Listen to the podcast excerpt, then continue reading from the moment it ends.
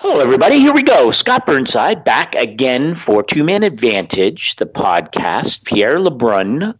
I, I think, Pierre, I'm really looking forward to today. I, I, always look forward to chatting with you, but we're going to hear from Deputy Commissioner Bill Daly in the second segment, and uh, we're going to talk uh, a bunch of stuff. But I was curious because you, your kids are smaller now, and next week is Halloween. Have you got costumes picked out? Are you are you are you ready to roll? Is Halloween a big deal in the Lebrun household? Is that uh, it, where's that it, fit it, in? It is a big deal, but uh, as you know, we're doing a two year reno in our house, and uh, only have access to half our house right now. And in fact, our entire property has been framed out. Uh, the, the, the, construction company put, puts this gigantic uh, fence around the house uh, while uh, imploding uh, half of our house, and so we're not going to have other kids walk into that disaster. so, so I think the last I heard from my nine-year-old daughter Melanie is I think we'll set up just like a lemonade stand. We'll set up a, a, a Halloween stand outside the fortress and uh, make sure that we, we that we uh, take care of trick or treaters in the neighborhood. But in the meantime, wow. in the meantime, uh, I'm trying to remember my son who's a meathead, Mark. I think he's going to be a of ninja. Course. Okay. Yeah, a ninja. And I think my two daughters were still debating between a couple of costumes. Last yeah. I checked.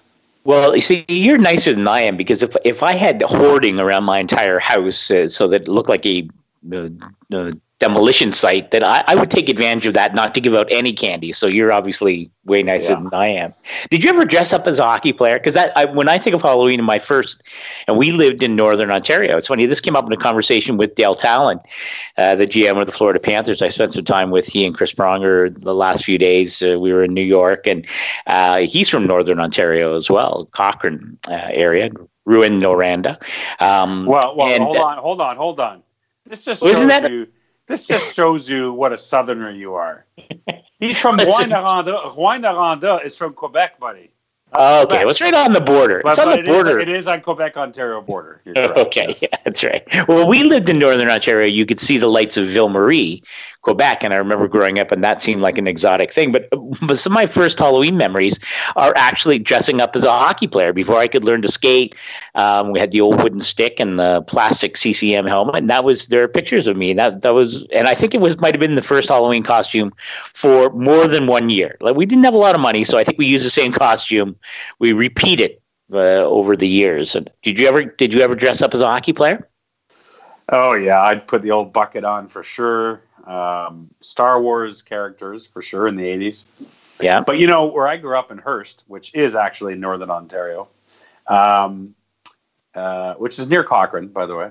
Okay. Uh, we would usually get our first major snowfall, snowstorm around Halloween. That's how far north it is that where I grew up. I don't know if it's the same today with climate change and everything else. I have I don't get up to Hearst much anymore, but it was it was mighty cold. So you had to be quite uh, you know I mean my parents had to be smart about finding a costume where I could also wear a full ski suit underneath it, uh, so that I didn't freeze to death while getting candy.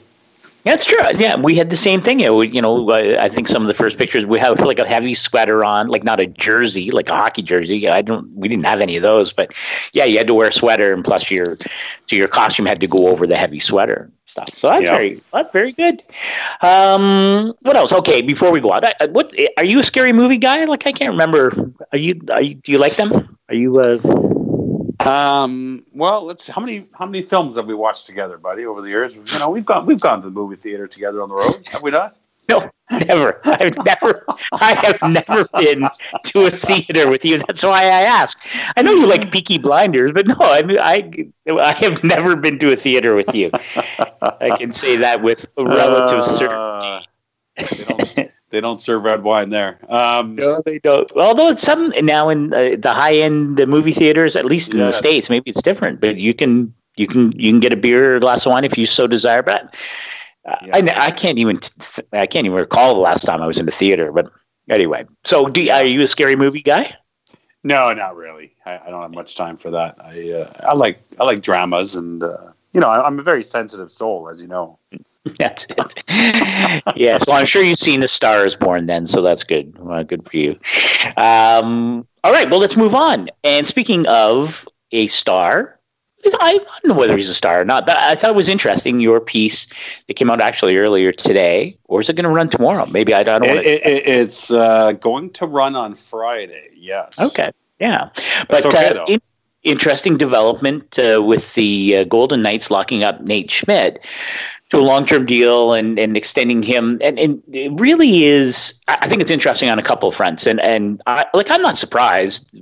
Nate you know Nate Schmidt's an important part of the the Golden Knights. And you know it's a team that is I think slowly starting to to find its traction after a very difficult start. Now they're coming off an overtime overtime or shootout loss to Vancouver. Very surprising. Uh, Vancouver Canucks team. Um, but you know, one of the reasons I think that they that, that they haven't got off to the start that people assume they might is the absence of Nate Schmidt, who serves, of course, serving a 20 game suspension for running afoul of the league's uh, performance enhancing drugs um, rule. And uh, but now extending him, even though he hasn't played a single game and won't for quite some time yet, um, I think it shows you how important he is to them specifically. But I think it also speaks to, you know, what is a very thin defensive market. I, you tell me if you think I'm wrong, but you know, as you look ahead to free agency next summer, players that might be available at the trade deadline, all those kinds of things, it, it's pretty, it's a thin group. And George McPhee likes to take care of business, and he's done it early in locking up Nate Schmidt. Yeah, well, first of all, let's deal with Vegas, Scott. Uh, as usual, you asked me 17 questions. It's really uh, more a bunch of statements. There were I don't even know if there was a question in there, but anyway, there were yeah. some statements, and you can choose to respond to them or not. Yeah, I actually I paid attention the whole time though this time, so that's good. Um, you know, but on on Vegas, first of all, a, a clear trend from the Golden Knights. They continue to opt for long term when they can and, and re-signing their guys. If you go back to last year, you know Jonathan Marchessault signed a long term deal. Um, you know, uh, so did uh, you know Colin Miller, Brayden McNabb. Um, uh, same, you know, Max Pacioretty signs Max an extension. Yep. Yeah, if he doesn't sign the extension, Vegas doesn't make the trade. Um, but certainly this year, Shea Theodore, Alex Tuch, and now Nate Schmidt, all long-term deals. And in the case of Theodore, that was a big deal. That was a bone of contention because, you know, Theodore and his camp for the longest time fought for a two-year bridge deal because they obviously felt that you know, they could use the two years to continue to beef up his pedigree and then come back for more in two years, which is, by the way, what I, I think most guys going into their second contract should do. But Vegas fought long and hard and up the ante, up the AAV, and ended up on a long term deal both sides could live with.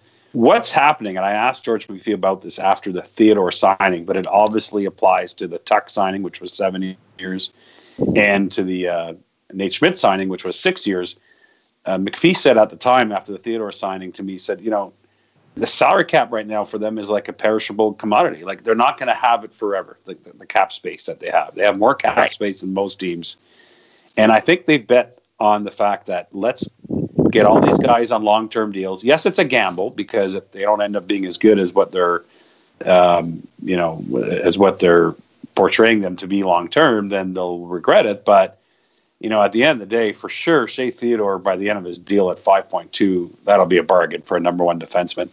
I think Nate Schmidt would have got more than 5.95 million a year in the open market this summer for sure. Now, mind you, again, the, the old lack of state income tax in Nevada playing a major card here, right? I mean, sure, yeah, five five nine five in Las Vegas. You know, I mean, that's basically like seven million a year in California or New York or any of the Canadian teams. Um, so, so that was a major factor. So certainly, like I said, the big trend for Vegas is they want to use their cap space now and lock in their key guys long term. As for the impact on the market, man, I, I mean that's my piece on Friday. But you know, a year ago we had this dream of Drew Doughty, Ekman, Larsson, you know, Ryan McDonagh, Nate Schmidt, Ryan Ellis. All these guys are going to go to free agency in 2019. Well, not so much. They've all signed. they all signed ahead of time.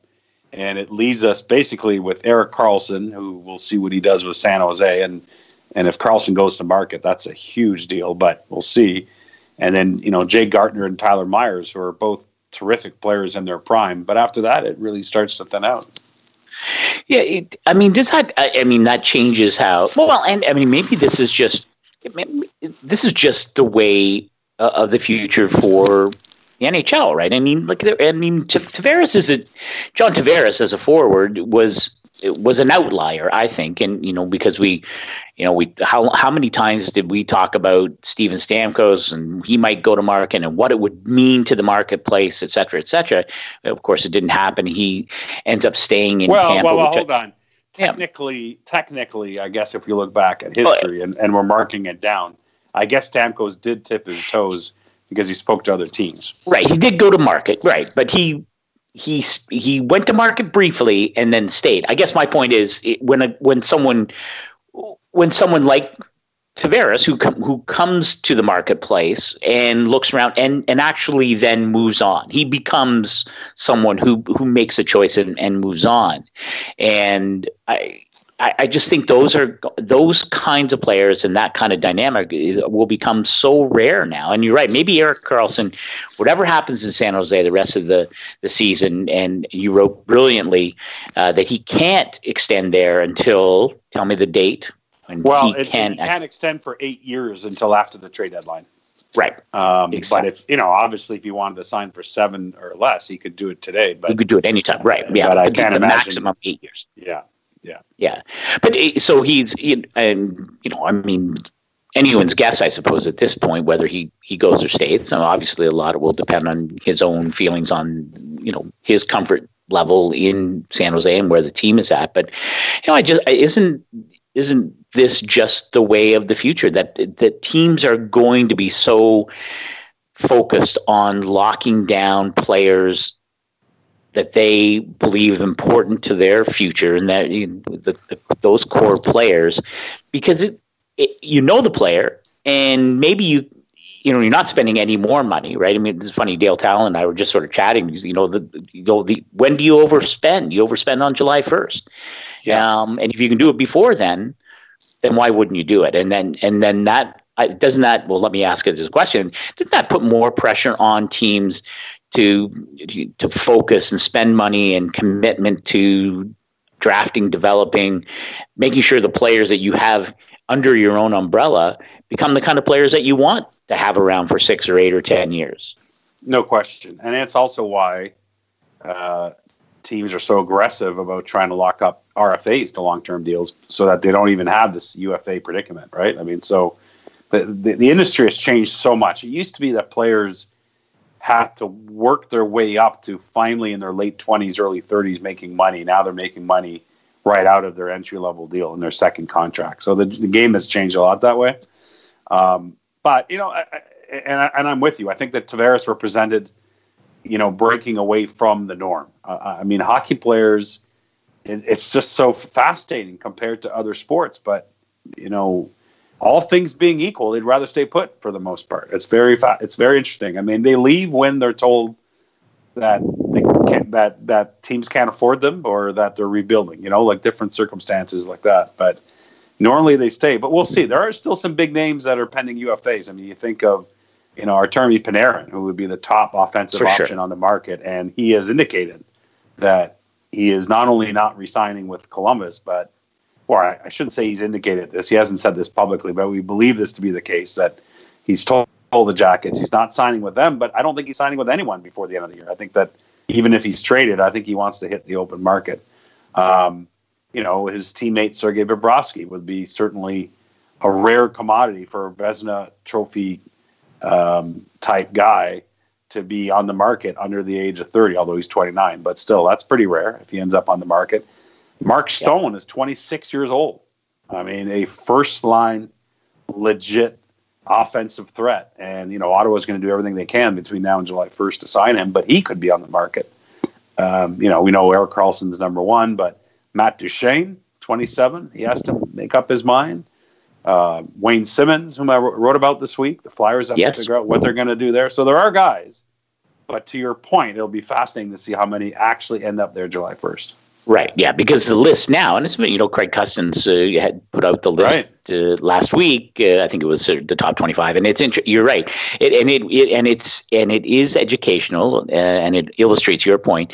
If we're having this chat, you know, come trade deadline time, uh, how many of those guys are still still available. And that and that will be interesting. I'm curious. The other thing that's come up when you talk about these, you know, the contracts with young players, you know, they they they get the the longer term, the bigger dollar earlier. And I, I, and I'm sure you hear this too from from GMs and coaches that sometimes you know if that there is this feeling that young players have been paid so early in their careers that uh, that it may affect their their development that they get they've you know back in the day you you worked you worked you worked and when you finally got to free agency even though you might have passed your peak as a performing player whether you're a goaltender or defenseman or forward that in some ways you were getting paid for what you had done not necessarily what you could do over the next four or five years. And, but it was almost like a reward right? When you got to free agency you were rewarded for all that work. And i have heard a number you know, i've heard lots of people talk about this like you know what? Eh, what's the old the old saying? It's it's it's hard it's hard to hard to eat when you're full or you know like the the notion that you you've been rewarded with this big contract and, and this money at a young age does it blunt your incentive to continue to develop and to become, you know, maximize your potential, all those kinds of things. And, uh, you know, hockey hockey players are in general competitive group like who who wouldn't want to get better. But i wonder if you hear the same kind of thing that this is sort of the byproduct of having these deals where younger players are locked down early for longer term and for for big dollars based on their potential to produce as opposed to what they've done. And it's that's the narrow line that a gm has to walk right? Like what do you mm-hmm. do, do, like do you do you find the same thing? Have you heard the same kind of geez you know there's a kid who got all this money in this term and you know he he's his evolution has flatlined or that he has he isn't progressing the way that they'd imagined when they gave him the deal. Uh, it's for sure it's a concern. First of all they have no choice. I mean that's just the way like i said the system is set up now where you're having to make early, early decisions on young core guys before you've seen more of them that you would have liked to before having to do that. But the reason that teams are having to do this is because they they they, they want to they're trying to fight the third contract, right? So if you can get a player like you know, let's again let's take Shea Theodore as an example. For sure. I mean, Vegas gave him a seven-year extension, and he basically just has one year plus under his belt as a full-time NHLer. You know, like half a year in Anaheim and a full year in Vegas and now they've made a call on him on seven years. I think they made the right call, but yep. the reality is, in the previous CBA, I think that that's a player that probably takes a two or three year deal, and then they can get to him again. But the way it's set up now, teams are so scared, I think, of what it's going to cost them if they went too short on the second contract that they're trying to make, they're basically gambling and trying to, to, to predict and project what these guys are before they truly know. And and so one, that's that's added a lot more risk into it with young players than it used to have. And and you're right, obviously the human factor, which is once you've given a 23 year old player an eight year deal, how is he going to react? And players are different. Sidney Crosby could have a 74 year contract, and you would not know, right? You just wouldn't know. I mean, I mean, I mean, that's uh, the the self drive, the greatest self drive in the game just the way that he motivates himself. He, it doesn't matter what his contract is. And, and then you have guys that whose play has tailed off, I think, in terms of their hunger uh, after getting that type of deal. So you have to make sure, no question about it.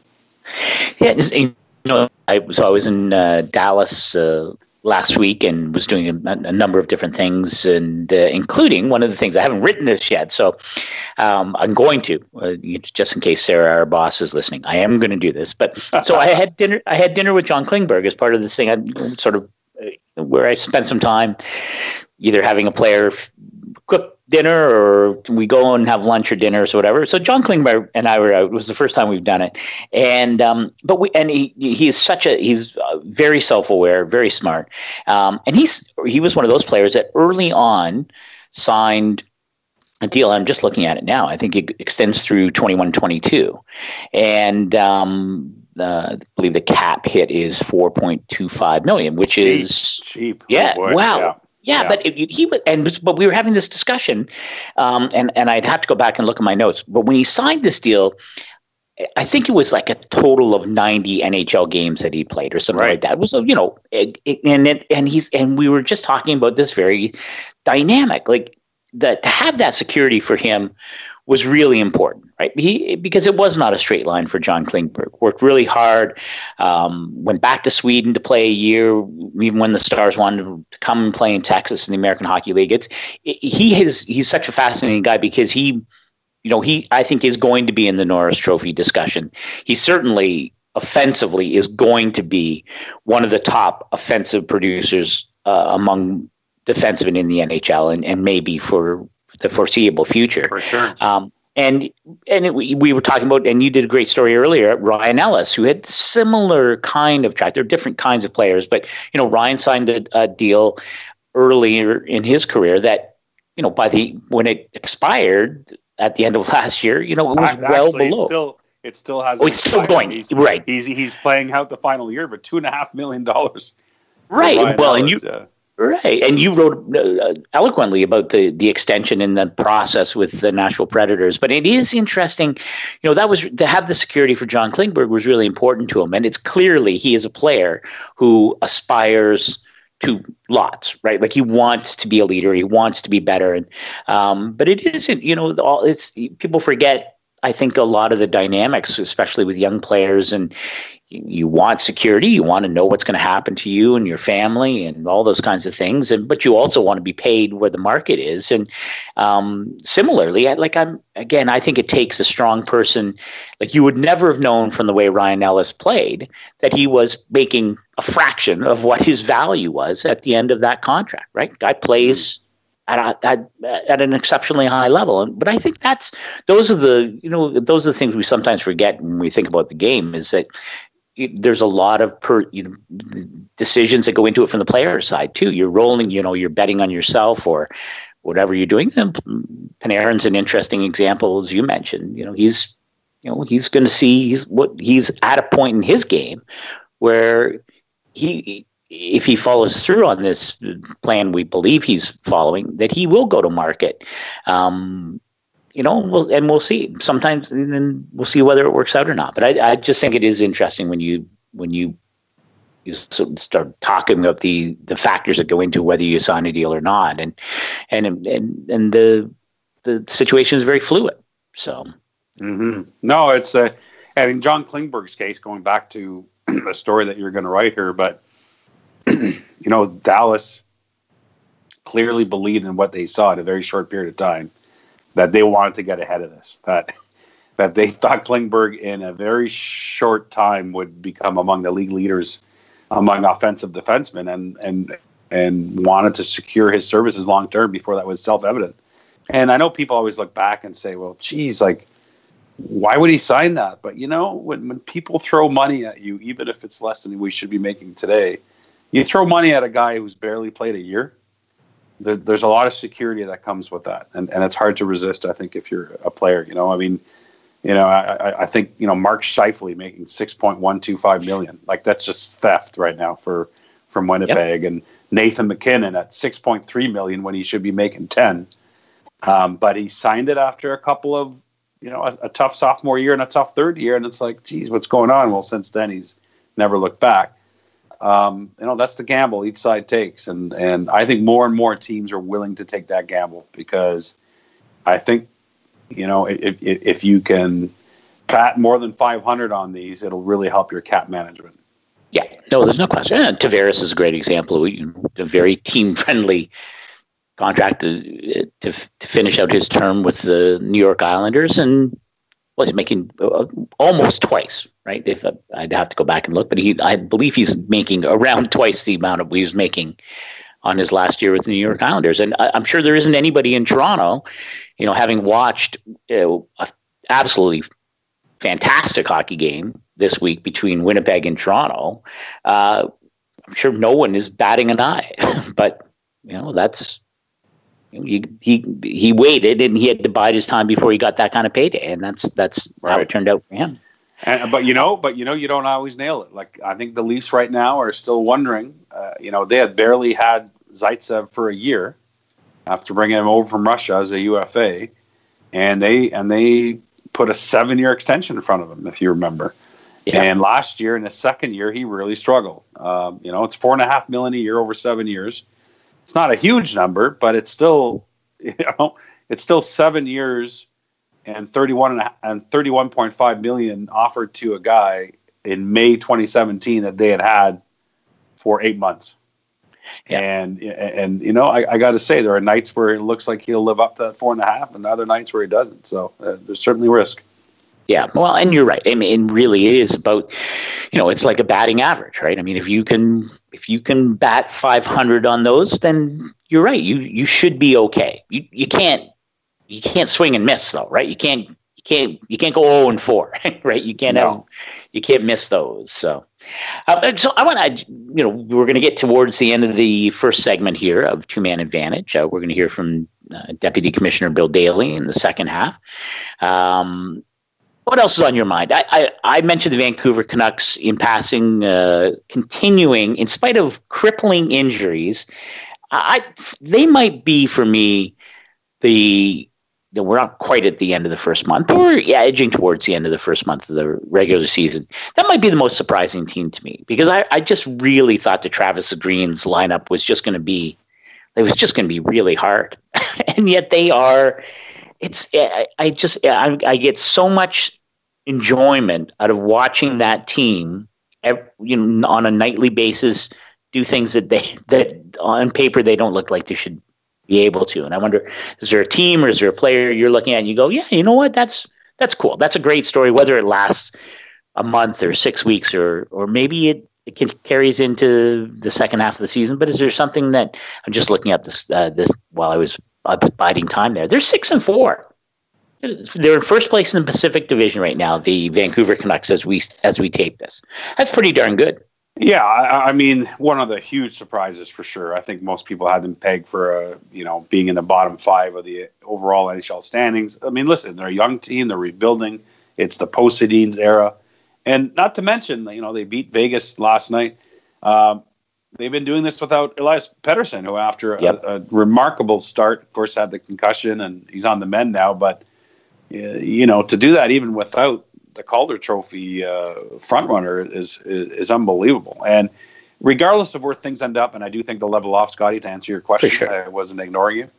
No, but, it wasn't even really a question. I don't. Yeah, but anyway, but but but but you know what you're trying to do if you're Vancouver or Ottawa or Montreal, all the teams that people have picked to miss the playoffs, is that regardless of how the season ends, whether you're in or out, that you've established that things have changed. That that what was acceptable last year is not acceptable. You know, throw Buffalo in there because I've no, I've seen a noticeable change in their body language and the way they approach things so far this year than the past few years.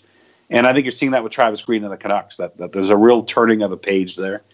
They're they're going to miss the playoffs, I think. But but at the end of it, if there's still the same pace to their game and the youth and exuberance and the way they do things now, then I think Canucks fans can live with that because they know the best is yet to come you know, I think the Senators have overachieved. They're so, so young, especially on the back end. I think there'll be a leveling off there. But again, you know, it's the post Karlsson era, and they're super young and might get even younger. Um, again, if, if if it's the sense that at least you know they're doing this with enthusiasm and and there's a plan, then I think Senators fans, believe it or not, given how bleak things were all summer, actually have something to hang on there to. Um, you know, I think the Habs, it's a little different, Scott. It's not as shocking to me that the Canadiens are where they are. Um, I, you know, again, they won the division two years ago with the Atlantic Division. So, yeah. I mean, Carey Price is still there. Shea Weber's coming back in December. Um, but, you know, they looked a lot different than the year than last year's team. Way more pace, up tempo, spending way less time in their zone. Uh, they're getting offense from their top three lines which is something for that team because they really yep. could not score last year. Jonathan Drouin looks like a new man this year. He really looks dynamic. This is the guy that they traded for and didn't see much of last year when he was trying to play center. Now he's back on the wing, and, and I think it's been a good, uh, uh, you know, a good shift for him. So some some good surprises. But of all those teams that you're talking about, I think the Habs have, have the chance to have the most sustainability in terms of hanging into a wild card race. Uh, as we speak, just one regulation loss. That's pretty impressive, and that's the, you know, that's the key for for well, it's key for all teams, but certainly the key for teams that are trying to maybe reverse the the, the flow to go against the against the trend, and that is to put points in your pocket, right? I mean, you keep you know whether it's yeah. you know and and the Habs have done that five one and two in their first eight games, so good for them.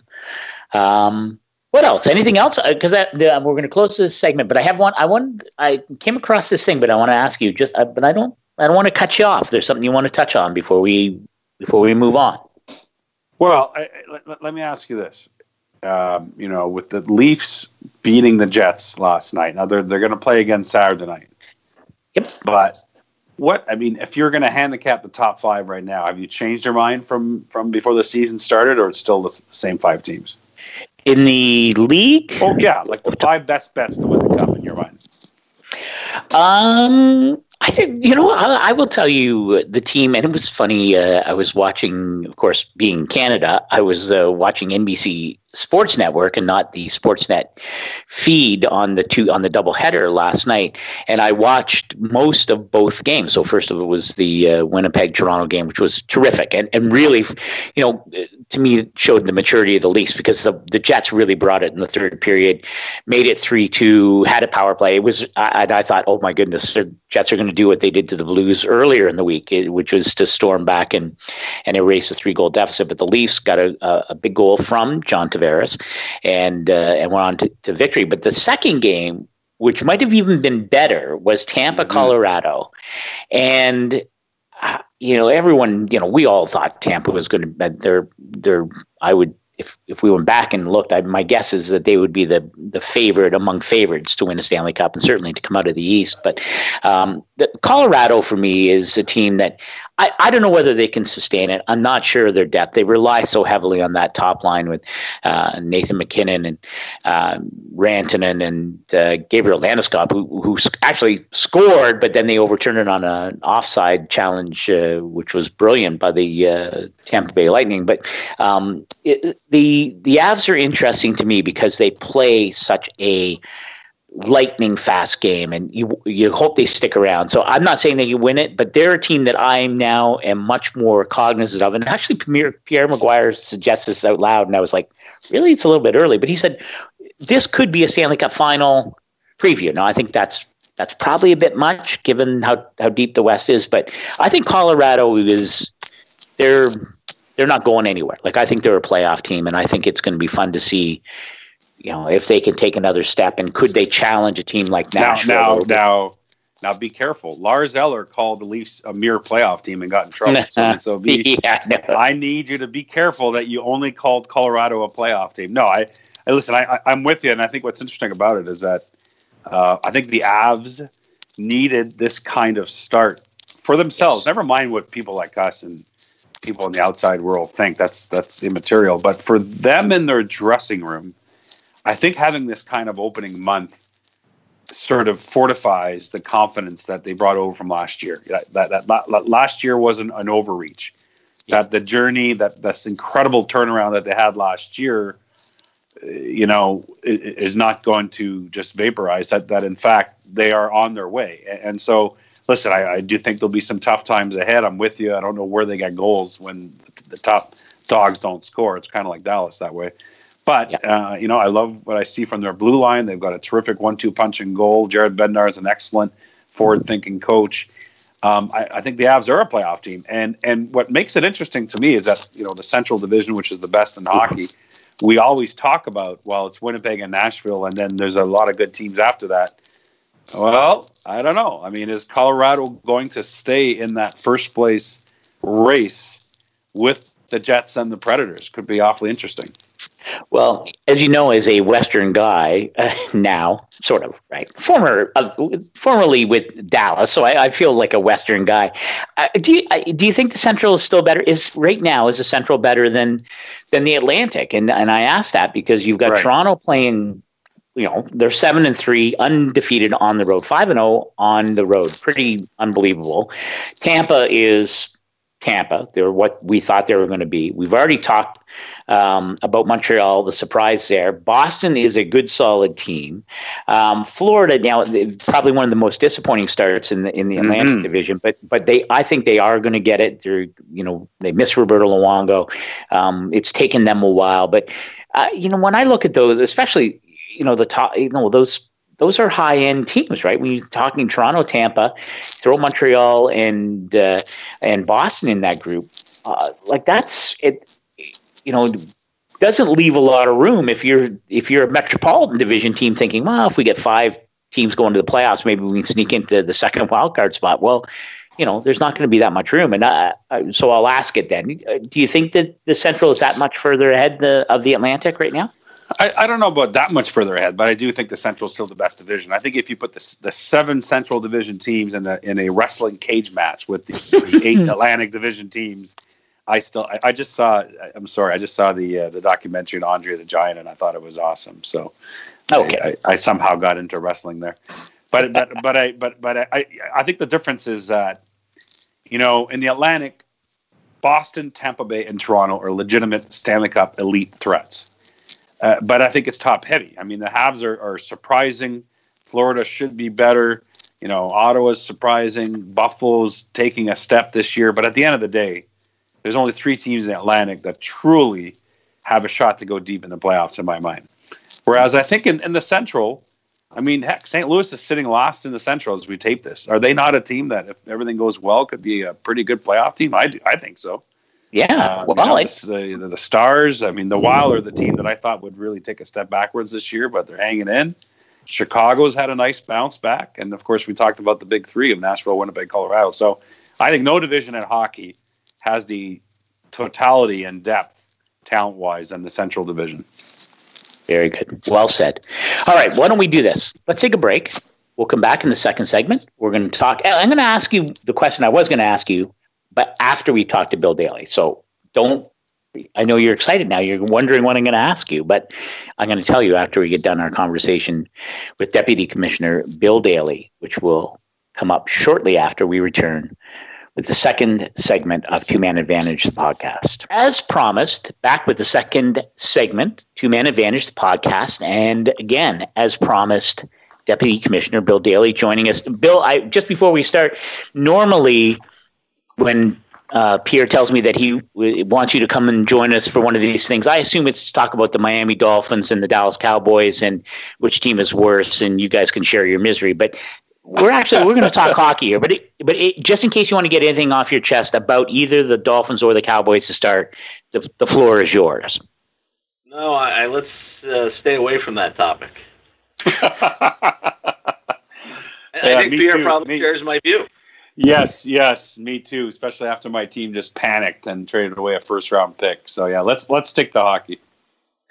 All right. Well, let's let's stick to actually the news of the day, and I, literally seconds before you joined us on Two Man Advantage, uh, the league released its decision on Tom Wilson's appeal of his 20 game suspension, and, and the commissioners upheld uh, that 20 game suspension for his preseason hit. And uh, what, what kind of message do you? I mean, is this a message, Bill, that you think is is particular to Tom Wilson, who's struggled to find a, a, way to stay with inside the lines, or is there a broader message you think that that uh, upholding the twenty game suspension sends, or what's your what, what's your take on this? Well, I, I, I would hope on some levels it's both. Um, obviously, um, Tom was in a situation that you know we haven't found ourselves in a lot over you know my time at the National Hockey League, where uh, he had uh, a, number of you know incidents uh, that were worthy of supplemental discipline, and uh, the Department of Player Safety, to their credit, uh, has spent a lot of time with Tom, a lot of time that was not even publicized, uh, really going over um, you know the way he plays the game, things he can do to you know put himself in a better position to avoid discipline uh, including as recently as August uh, of this year. And for Tom to have uh, kind of um, committed another rule violation, uh, uh, serious rule violation with uh, a Rule 48 hit to the head, illegal check to the head, as as soon after uh, kind of his last skull session with the Department of Player Safety was concerning on a number of levels. So you know, I, I think in situations where a player uh, repeatedly violates the rule, and this is right out of the collective bargaining agreement, you know, the, the kind of the multiplier effect on on what his level of suspension should be and what's fair uh, certainly increases, and uh, that was uh, certainly the case in in Tom's uh, situation. And now, Bill, I guess uh, this is so fresh that you haven't heard from the NHLPA yet, but it's certainly within Wilson's CBA rights now to to move this along through the PA to a neutral arbitrator. Um, and, and, you just had this process, although for a case that was obviously completely different in terms of uh, Austin Watson, and the arbitrator in that case did reduce the league's um, original suspension, which I know uh, disappointed the league uh, based on the statement you guys put out. But it, maybe if you can walk us through again what the next step might be here, and, and how long you think you'll it'll be before you hear back from from from the PA on that. Yeah, in, in fairness, I, I did reach out, uh, as I typically try to do, in advance of us issuing the decision to give the Players Association a heads up that it was coming. Uh, likewise, the commissioner reached out and spoke, I know, to Brian MacLellan and to Tom Wilson directly uh, to inform them directly of his opinion. Um, so, you know, we, we, we certainly um, want to be upfront about it. Um, and, uh, you know, I, I uh, you know, I asked the Players Association. You know, the commissioner's decision is is somewhat lengthy. It's 31 pages. Uh, the Players Association and Tom had raised a number of arguments in in the appeal hearing, uh, and I think the commissioner's decision tries to address each and every one of those arguments. So. Um, you know, the way I left it with the Players Association is after they've had a chance to review that opinion, and we should get back on the phone, and, and certainly we can talk at that point about which way they're leaning with respect to a potential appeal to uh, an impartial arbitrator. Um, you know, I won't presuppose the conclusion there, but you're quite right, Pierre. They they do have that right, um, and I would expect in the next 48 hours, uh, at a minimum, we'll know which direction this is going. Great, Bill. I know uh, Pierre has some some questions, but before he gets to them, I wanted to slide this one in. It made me think of it because he and I actually went head to head in our football fantasy league uh, last weekend. And normally we have a side bet, but he he refused to bet last week with me, and then course, ended up beating Craig Custance and I, so which is neither here nor there. But it made me think of some of the changes that uh, across the, the, the sports betting landscape in recent months, and certainly going back to uh, the expansion to Las Vegas. And uh, I wonder if you've noticed since um, you know, sports betting has become legalized in in uh, in different states now. It, do you see an impact on on the NHL in terms of uh, whether it's interest? Uh, do you track the the way the betting patterns are going vis-a-vis hockey? Uh, is there any way to sort of, you know, sort of, I, I guess, um, connect the dots? Uh, whether there is, you know, it's a good thing for the NHL if if this is if the betting world is opened up as it as it is being uh, gradually um, more accessible to more people. Do you? What's your what's your view on that? Well, I think there, you know, to your point, I think the landscape clearly is changed, and it's changed fairly dramatically. Uh, having said that, I don't think the world has changed um, uh, to this point uh, all that dramatically. I think that's going to be an evolving process. Um, you know, uh, currently there's really only two jurisdictions uh, that our teams play in where sports betting is technically legal, uh, which is uh, New Jersey, um, and obviously the Devils just announced a partnership either today or yesterday with William Hill, uh, which is a you know a world-renowned sports book, um, and uh, in Las Vegas, where sports betting has been legal for quite some time now. So um, it, it really has not yet impacted uh, a, a large number of our clubs. I do expect that landscape, you know, obviously with the Supreme Court's decision, which was issued in April, um, each each state is authorized to kind of make its own decision now, and uh, certainly can authorize sports betting um, uh, in whatever uh, kind of format they want to do it.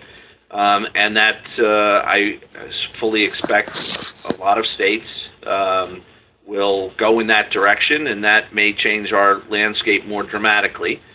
Um, so it's it's just a different reality we're dealing with. Certainly, there are opportunities, uh, financial opportunities associated with the new reality.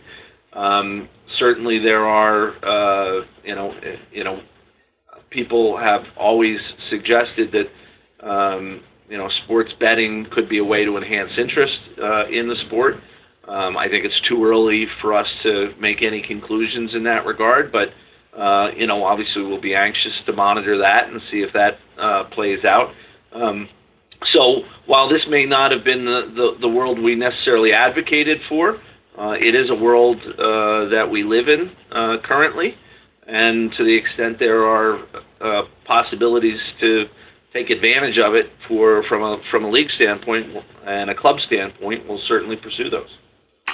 Uh, Bill, if I can shift gears to uh, potential expansion to Seattle, uh, when we last approached this at the Board of Governors meeting, the quick one day meeting uh, in early October uh, in New York, um, the commissioner announced essentially the go ahead to, to proceed, you know, to go to the next step in this. And uh, I'm just wondering if there's anything new and, and what your expectation is for the big Board of Governors meeting in early December as far as, as Seattle. Uh, well, no, I don't think there's anything new to report uh, from the November or the I'm sorry the the uh, early October uh, Board of Governors meeting.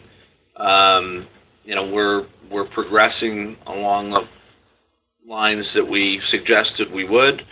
Um, we are working on a report to the full Board of Governors uh, which we will vet with the executive committee. Ultimately, it'll be the executive committee's report to the full board of governors.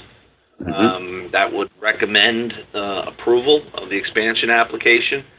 Um, you know, we have a, a meetings, uh, our December meetings, I think the 3rd and 4th of December mm-hmm. Uh, in Sea Island, Georgia. Uh, I would expect that at least unless anything changes between now and then, uh, the Seattle expansion application will be a item on the agenda.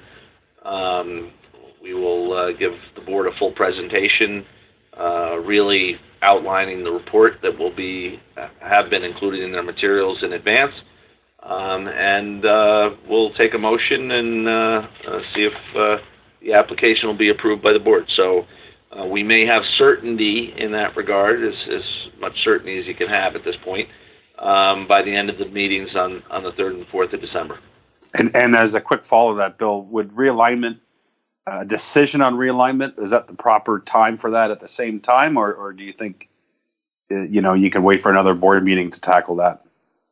Well, I would say it's a good question, Pierre, and I, I'm not sure I can give you a definitive answer at this point. Uh, I do expect that we will uh, deal with realignment in our in the executive committee's report to the full board. Um, so I think the the vote uh, that's going to occur on the third and fourth will include uh, realignment as an element of it, um, and uh, certainly if that's the case, I would expect that uh, that issue will be uh, publicly uh, made available. You know, as a result of the vote. Bill, if I can just ask on the realignment because it, it creates some uh, you know, obviously some interesting dynamics and, and how you go about it. Do you do you anticipate what teams would lobby to to go to a, a, certain division? I mean, there's been some discussion. Could you at some point envision an all Canadian division or a, a, division in which all of the Canadian teams played together? Uh, what, uh, how? And I know that there has been some su- suggestion. I think uh, Commissioner Bettman was, you know, sort of suggested that the, the realignment wouldn't be a dramatic overhaul, but is is this an opportunity to sort of look at all possibilities with uh, the potential of a 32nd team coming into the league? Uh, well, I think we're we're fairly far down that path um, in terms of, of what we're thinking uh, on alignment. Uh, I think, that, as I said, I, I, I think the recommendation that has already been vetted uh, with and adopted by the executive committee um, is is firm at this point. Um, so, you know, uh, to maybe expound on what Gary may have told you, I, I don't think it's we're, we're looking at a dramatic realignment. I think we're looking at a, a tweak to, to the current alignment um, that uh, is probably the most logical tweak we could make. Right. So, can I guess? it's your show. I, I, I'm, I, am uh, You can guess. I'm guessing Arizona moves from the Pacific to the Central, and Seattle just drops into the Pacific, and Bob's your uncle. And what? What was the last point? And Bob's your uncle. And Bob's my uncle. that must be a saying. it's a it's a it's a Hearst, Ontario saying, I think. Okay. Very funny.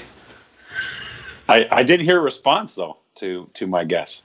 No, that's what I said. I, I said you can you can guess. I, I'm not sure I can respond. Okay. Uh, what about uh, World Cup of Hockey, Bill? Uh, there was some. I know you got asked about it by European media during your time in uh, overseas for the uh, for the games that started the season. Um, you know, my understanding uh, is that you know both the league and the PA want resolution. I guess either way by the new year. Is there any developments there on, on World Cup? Um, no, not. I, I can't say that there are, are much in the way of new developments. Um, I, I guess uh, I would say that we in the Players Association, um, you know, continue to be focused on it. Um, continue to have you know discussions at a high level about it. Um, but I don't think you know I, I, I I'm not sure there's been any real kind of working sessions yet uh, toward that objective. Um, so, you know, that's that's I guess where I'd, I'd leave it. Uh, I certainly hope, and I think both parties intend um, to have more in-depth discussions on that in the near future. But, uh, but I don't think there's anything scheduled as of today. Bill, the I mean the, the the time it seems like it might be far away, but if you were going to hold to a four year pattern, you would be looking at the fall of 2020, unless you dramatically changed and, and moved it into a mid season type thing, which I, I don't think there's much appetite for um, from the ownership level, at least if I understand it. But when you think about what you would like to see assuming that the World Cup of Hockey does maintain its pattern and we see it again. Uh, did, for instance, we Craig and Pierre and I uh, talked uh, was one podcast ago, uh, I believe, but talking about Team North America and the excitement that they brought to the proceedings in Toronto in the fall of 2016. Do you, on a personal level, do you do you have a sense of what you'd like the tournament to look like in terms of the number of teams in the field? Would you like to see a return of a Team North America, um, you know, tweaking, you know, grandfathering maybe some players who already played in it so they could play with their their nation countries? Or what, can you tell us or share what what what you feel personally would make for a good follow up uh, to the 2016 World Cup of Hockey? Well, I think those are all details that absolutely will be discussed. Um, you know, as as we go ahead with plans for the next World Cup, and they have to be discussed. Uh, I I can't tell you that I have a definitive view on that. Certainly, I agree um, with your you know suggestion and opinion that you know there were certain elements of our last World Cup in 2016 um, that made you know the Team North America and even to some extent Team Europe very exciting and compelling. Um, and you know, in retrospect, I think it worked very, very well for the tournament. Um, whether those circumstances and dynamics will exist uh, and continue to exist going forward, and, and more specifically going forward in the next World Cup, uh, I think is kind of yet to be seen. I think we said at the time in 2016, and I, I um, stay with the answer currently. I, I, think you know we, we do view this to be you know a, a nation team competition, um, uh, and I think uh, in a perfect world, um, our next World Cup would go in that direction, uh, which would mean uh, that we wouldn't have uh, kind of a hybrid team either in Europe or North America. Um, but I also don't know the circumstances under which we're going to be planning uh, the next World Cup. And I think you know our talks with the Players Association over the next two months, two and a half months, uh, will go further to kind of refine our thinking in that regard. Well, and, and Bill, it's going to be hard not to think CBA, even though uh, you know you can have a World Cup decision independent of the CBA, of course. But you know, whenever you have these conversations with with the NHLPA, I'm sure it, so much of it overlaps, right? In terms of you know the vision that both sides have for international hockey and international calendar and all those things. Um, do do you think there's any chance that coming out of a, a World Cup decision, especially if it's a positive one, that there could be more clarity on on where things are headed with the CBA in terms of the reopener decision next fall and beyond? I would definitely agree that the subjects are intertwined. Um, so, you know, as much as we want to be focused on on our ability to plan the next World Cup, our ability to plan the next World Cup is necessarily related to, you know, what what the situation is with the collective bargaining agreement and the expiration date, um, and you know, a negotiation of uh, an extension or a new collective bargaining agreement. So I, I think all those issues that you raised fairly uh, are uh, to some extent intertwined. Um, you know, and I again, I'm not a, I can't, uh, I don't have a crystal ball right now with respect to how that all plays out, but it's certainly part of the same discussion. So I don't know if this matters, but I know Pierre and I have taken a vote, and we're against uh, a work stoppage. So that if you if you want to you want to add that to uh, that we you know what i'm not a big uh, i'm not a big fan of work stoppages either I, I, I, know you're probably going to yell at me but i tweeted this uh, in september bill and, and i really do believe it but i, I find this and this is a separate matter but i, I find the, the, the, the, the use of preseason the, the, the, importance of preseason to me has, has changed so much over the years because of how players show up to camp in much better shape than they used to. So, so I think the preseason's too long. I know it's actually been shortened during your time than from what it was before. But uh, is there any appetite to? And I know preseason games means revenue for both the players and the owners, but is there any appetite whatsoever? And I know I live in my naive world, but to start the season earlier and end it earlier.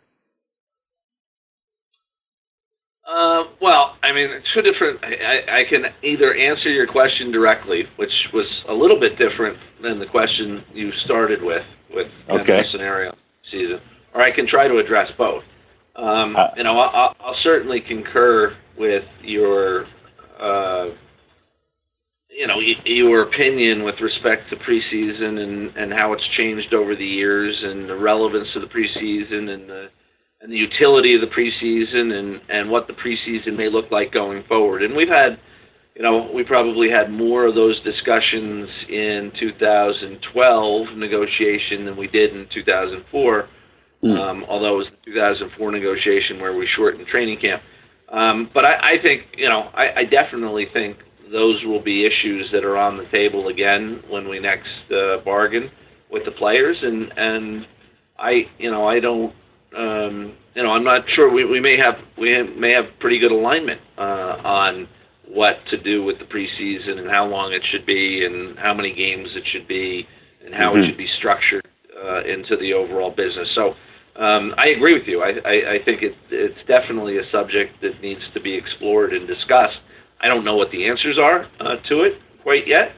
Um, and you know, whatever those answers are, we have to kind of reach jointly with the Players Association. So I'm not going to uh, presume right. what the answers are. Uh, but I agree. I think it, I, I think times have changed and continue to change. Um, and you know, at least we have to be cognizant of that fact and and you know and respond to it in in some way. So um, that that would be my answer to kind of your first musing. With respect to kind of starting the season earlier and ending the season earlier, I would say that um, you know, certainly that's a topic that's gotten a lot of conversation over my tenure in the National Hockey League. Um, I think there's general agreement that if we could end uh, the the playoffs earlier, that would be a good thing. Mm-hmm. Um, but I, I don't think at all there's alignment or agreement that uh, the you know the way to do that is to start the season earlier. I think there are a number of teams in our league who would be very much opposed to starting the season earlier because I don't uh, think they feel like it, it maximizes you know the the early you know the S- September games and early October games don't maximize their ability to to sell tickets and you know and tickets are still an important part of our business. So if, if clubs aren't comfortable um, that games in September uh, are going to sell as well as games in you know the middle of October or the middle of November, then that's something we have to be cognizant of. So you know it's a complicated question.